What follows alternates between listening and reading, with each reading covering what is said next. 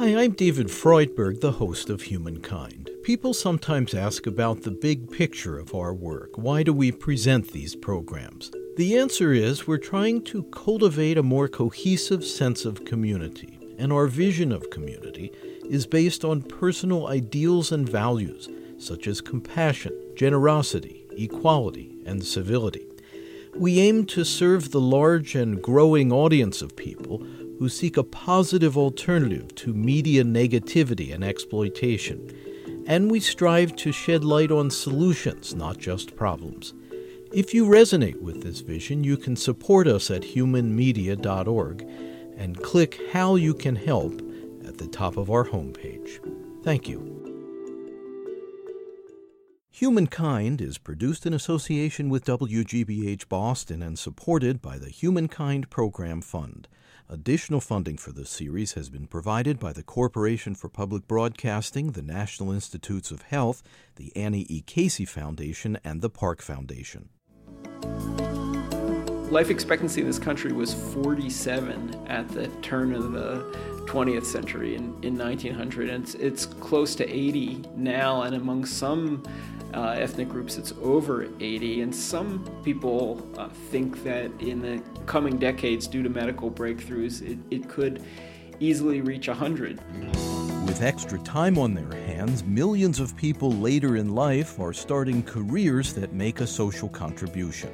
You're listening to humankind. I'm david freudberg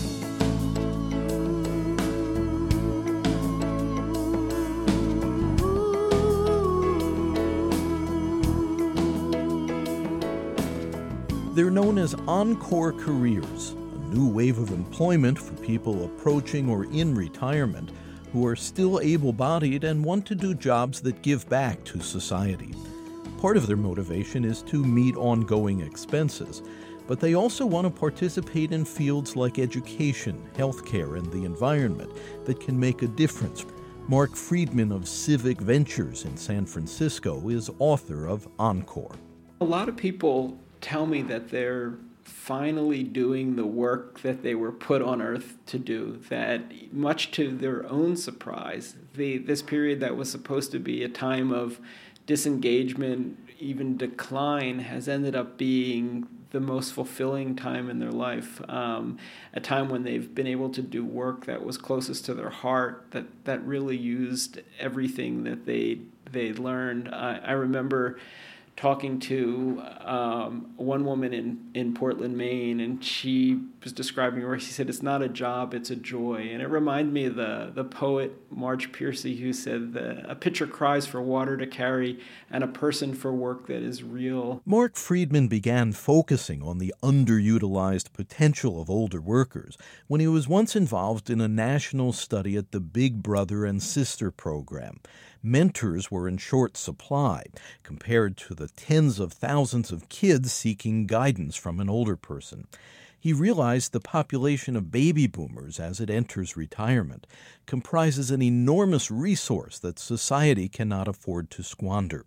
He says the concept of retirement as a kind of endless vacation is a relatively new development. Well, people worked till they dropped for centuries in this country. And it wasn't until the 1930s when we were mired in the Depression and a quarter of young people in the country were unemployed that we began a concerted effort to get older people out of the workforce uh, as soon as possible. And so the part of the origins of Social Security was to free older people up during this terrible economic time from a hand to mouth existence, but it was also to uh, to create an incentive for them to leave the workforce. Was that an explicit goal of Social Security to, to remove the elderly from the workforce? It, it it was, and and but to but to do it in a way that was humane. Um, I mean, there was.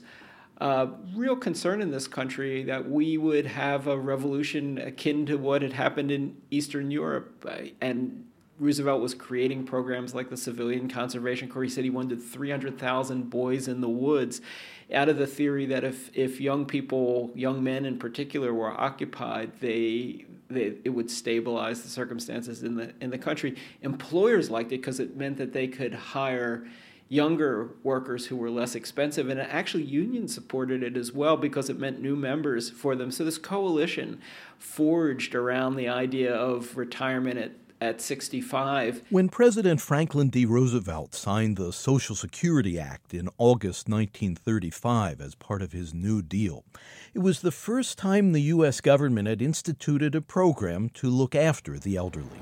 This Social Security measure gives at least some protection to 30 millions of our citizens who will reap direct benefits through unemployment compensation through old age pensions, and through increased services for the protection of children and the prevention of ill health.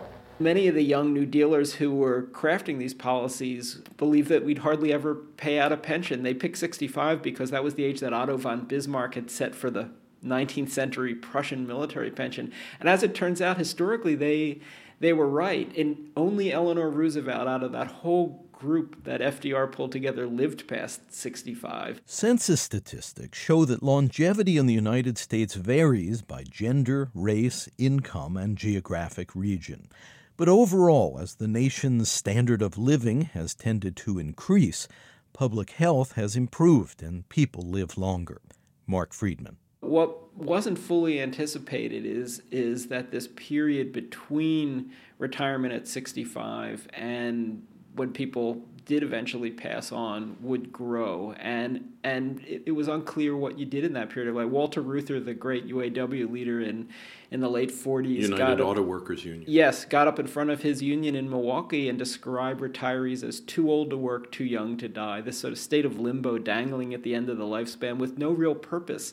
Experts were telling people to just stay out of the way to not get too excited. And and as that period uh, grew in, in time and as people got healthier and healthier, it was it was quite an awkward time for people who, um, you know, who really uh, felt like they'd been uh, cast out of out of society, and not just for some brief hiatus, but for this extended period. Retirement was described as a roleless role by one sociologist at that point, and and Lewis Mumford, one of the great American social commentators, said at no point in any society had any group been so rejected as older people today. So it was a it was a tough time for older people in the 50s in in this country because people were living longer and they didn't have really much purpose or much to do. No, no role in American life. The dilemma faced by many seniors amid the cultural changes of the mid 20th century was explored in this 1947 educational film A Place to Live, narrated by Alexander Scourby.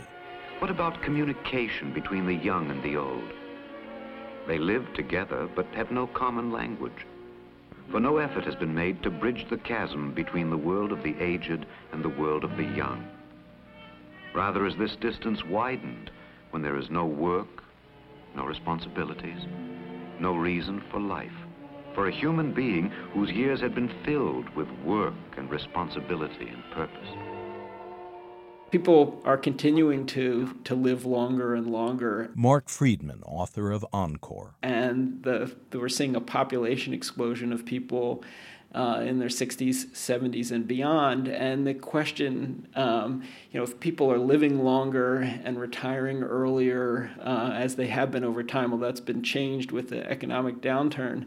Um, can we afford to have such a large number of people spending such a significant portion of their lives not being productive. And uh, you know, there have been fears that we'll have a quarter of the population, which is what the over 60 population will be uh, in a couple of decades, spending a third of their lives, um, you know, on the golf course. And, and that doesn't seem like a, a very good solution uh, in a society that has uh, a great need for uh, for human talent and has you know many other competing uh, needs for those resources.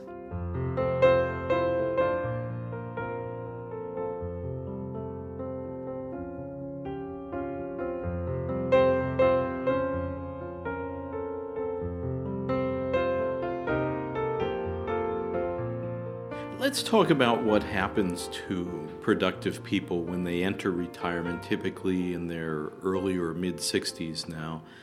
How does withdrawing from a work life affect them emotionally and physically? Well, I think it depends a lot whether you've been pushed out of your working life or have left voluntarily. And with the downturn, so many more people are, are being pushed out in a way where, that they're not prepared for. It's not their their choice, and that's enormously uh, uh, disruptive. But I think for a lot of people who've left and and have left of their choosing, it's uh, much needed hiatus, and and I think in many ways they're using the the guise of retirement to take a sabbatical because we're working an average of 162 more hours a year than we did in the early 1970s. You know, people are putting in long hours, not not just those people who are in extreme jobs in midlife, but but many others as well. And and after 30 years of that, 40 years, people are tired. They need a break. Um, uh, the problem is that after they're they've caught their breath and done some of the things on the to-do list um, many of them are needing to go back to work because they don't have enough economic security to to last the duration. Uh, and it's very difficult to to re-enter the workforce and to find new kinds of engagement once once you're out um, whether you're out voluntarily or involuntarily. I know in your book Encore you also talk about how retirement for some people can be kind of a wasteland. In addition to not producing income at a time when they may need it, it also creates a kind of void in their life. Can can you describe that? Yeah, yeah, and particularly for people who who are spending a sustained period of time um, out of the the workforce, out of the their daily rhythms. Uh, Freud's adage was that the keys to life were or love and work, um, a strong sense of purpose, a reason to get up in the morning, um, and connection to other people.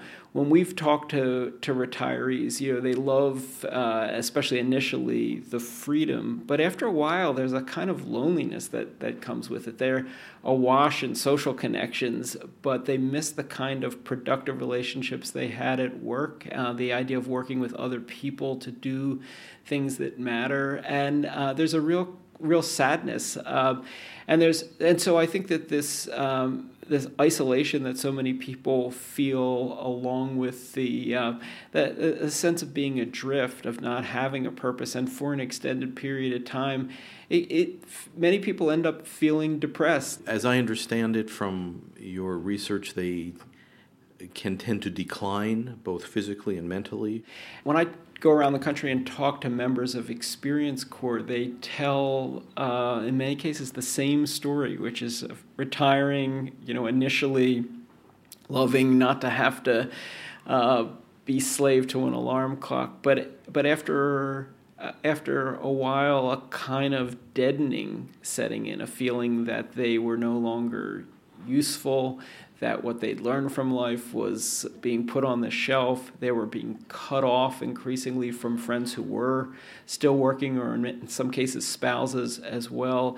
And this picture of, of being at home in the middle of the afternoon watching soap operas um, and really feeling like their life was going nowhere. Um, and many of them just felt that they had to turn off the TV and and and re-engage and um, in some ways to to save themselves because uh, they were spending a lot of time thinking about their physical ailments and and um, feeling down and and um, it it really a spiral a downward spiral had set in.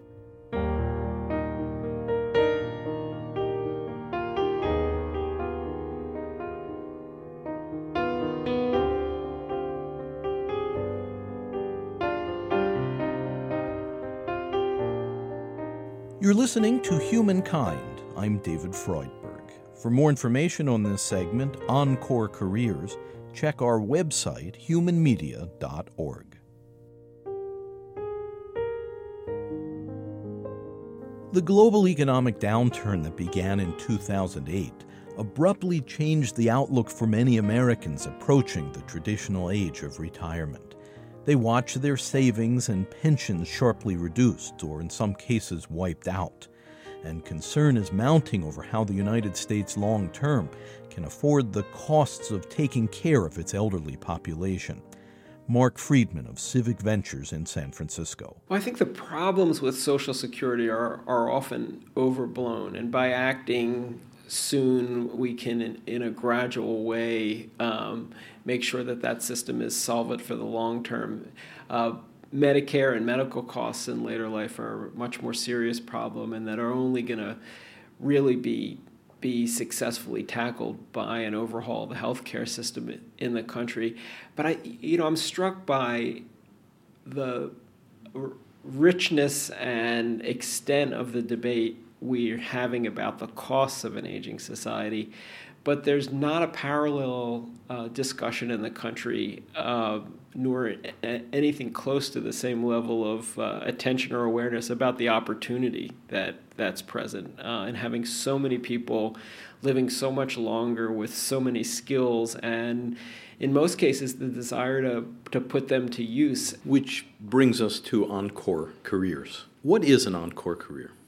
I think of it as a kind of practical idealism, uh, something that combines the need that so many people have for continued income and health benefits uh, beyond what retirement age was in the past and the spirit of service, uh, what previous generations might have uh, carried out through voluntarism. More and more people are are um, looking for through jobs that combine income and meaning and use their experience in in ways that um, have a real social impact uh, that that matter um, that are not only personally meaningful but that mean something beyond themselves. Are encore careers really distinct from people who later in life might choose simply to perform uh, some volunteer activity in their community? You know, I think they're they're all of the in the same spirit, but the the, the distinctive um, uh, difference with encore careers is that for, for most it, it's paid work later in life and it's also uh, it's a career it's a significant body of, of work dedicated to uh, improving education or or uh, helping to to uh, um, um, make a difference in the environment. It's not just something that people are doing on the side. It, it's a central focus of of their life. It's a real body of work. How hard is it to dive into a new career in one's late 50s or 60s? Well, you know, I think if you if you realize that it is a body of work, that it's something that you may well be doing for 10 years, 15 years, even longer, um, there's time to to make that transition, to go back to school, to uh, to do an internship, to uh, to make an investment that's going to pay off over uh, a you know a longer trajectory.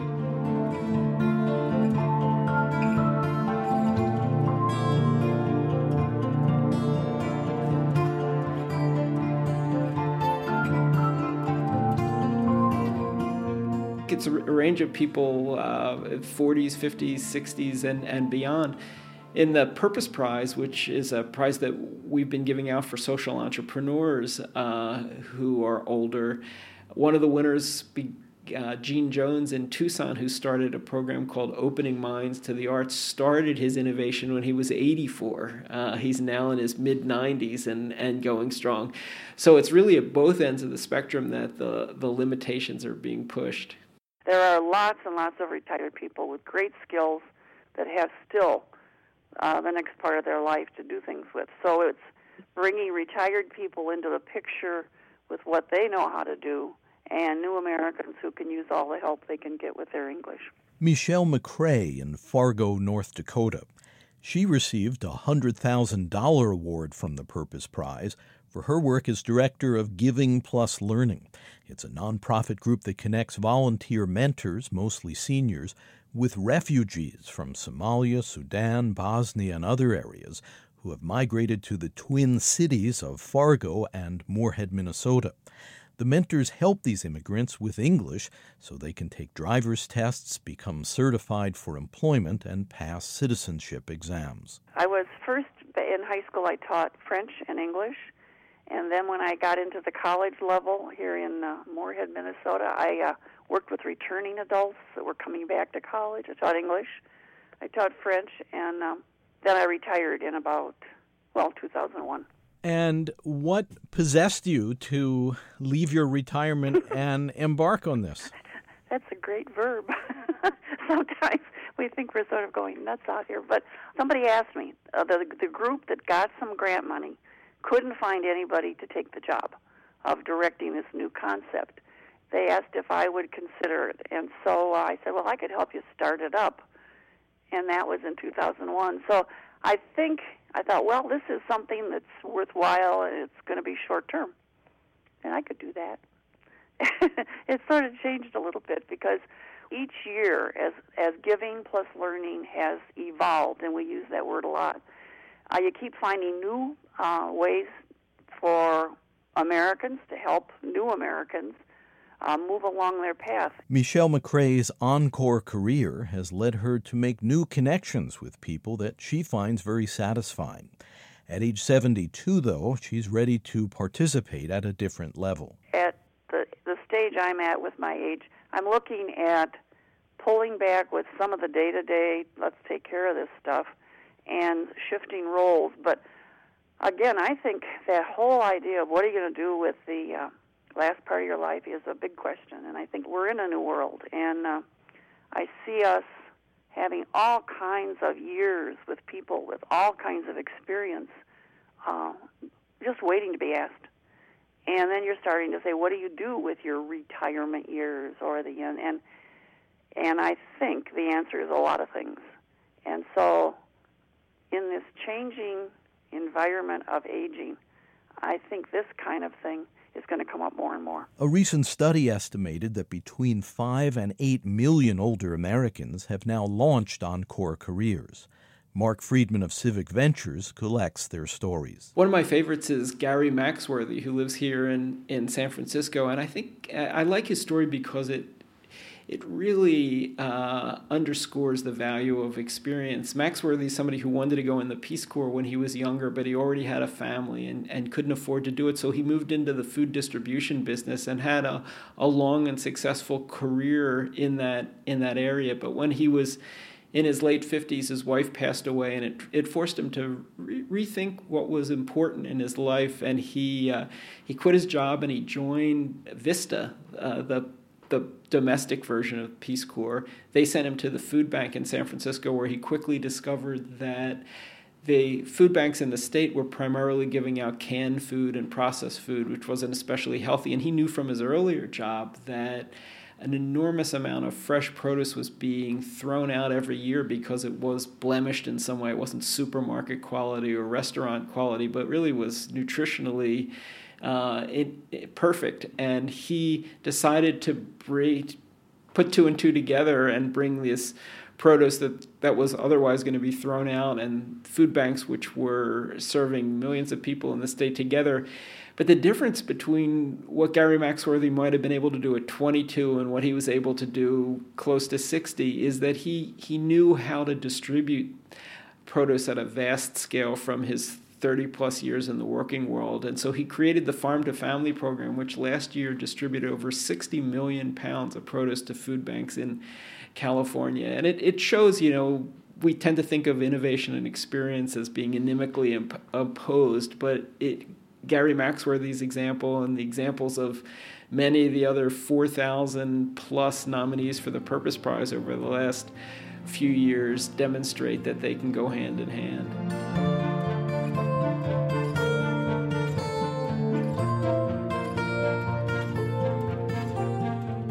Another social innovator is Robert Chambers in Lebanon, New Hampshire, who, who also underscores the reality that many of these innovators aren't Bill Gates. They're ordinary people who have uh, had ordinary jobs and, in many cases, showed no signs of being entrepreneurs until they reached later life. Chambers had worked in the banking business um, and in, in, a variety of roles, retired in his 50s, moved to Lebanon, New Hampshire, where he uh, he wanted to ride his bicycle, but he realized, like so many others, that he he couldn't afford to do that for years on end, and so he took a part time job working at a used car dealership in the area, and sounded great, but after not too long he discovered that the dealerships including the one he worked for was making were making many of their profits off of unsophisticated rural buyers, woodchucks, as they, the, they were referred to in, in Lebanon. And as he'd seen this repeated over and over again, he, uh, he just felt like he couldn't continue to be part of that system. So he created an agency which has uh, helped hundreds of low income rural buyers, not only in Lebanon, but all throughout northern New England, get credit counseling and low interest loans to buy fuel efficient new cars so that they can work and support their families and contribute to their communities. And so Robert Chambers just uh, another example of a common sense uh, entrepreneur who saw a problem in front of him and decided to act. Some people dive into Encore careers applying skills they've already acquired and honed. For others, there can be a learning curve, opening up new vistas of knowledge and experience. Marc Freedman. Well, you know, I, I do think that there's a role for school at this juncture, essentially school for the second half of life. One of the great innovations of the last 25 years was lifelong learning, Elder Hostel being the epitome of that breakthrough. There were all these people dressed up and it gave them a place to, to go. Well, and now I think we need a new kind of school that's not just about self development, but it's also about career development and what you're going to do next. And so I think we're going to see innovations uh, in a variety of ways at community colleges, um, in graduate schools, and other kinds of settings that, that are going to help people prepare for this phase. We're not just witnessing the extension of, of life, but actually uh, the transformation of the stages of life, that, that a new uh, phase of life is being created between the middle years and true old age. And that's a historic development. Tens of millions of boomers, 10,000 a day on average, moving into a, a new phase um, that we haven't yet named. We haven't decided what constitutes success in this period. But it's a, it's a time that's not just a, a a brief period, but for many people will be a couple of decades in duration. How do you see the economic downturn that began with the financial meltdown starting in 2008 changing this picture? The trend uh, away from earlier and earlier retirement and towards longer working lives was already evident before the downturn, and I think the downturn has just cemented that shift. At the same time, I think the economic circumstances have um, have really prompted a reexamination of, of people's values about what they're looking for from work, about what really matters. And I think that in the when we come out of out of this period, um, I think we're going to see um, a, a, real shift away from the kind of materialism that was so prevalent for, particularly for the last decade, towards um, a desire to um, to move into areas like education, health, um, uh, human services, where there's a, a, different kind of, of satisfaction, the satisfaction of of uh, strengthening community, of of doing work that has integrity. And so I think I think we're we're seeing both an economic shift and a, a cultural shift that's prompted by uh, by a lot of the difficulties the country's been facing. Marc Freedman, author of Encore and founder of Civic Ventures in San Francisco.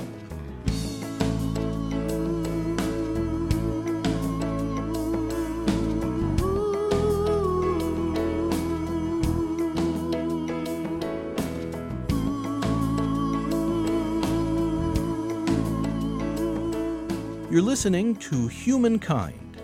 I'm David Freudberg.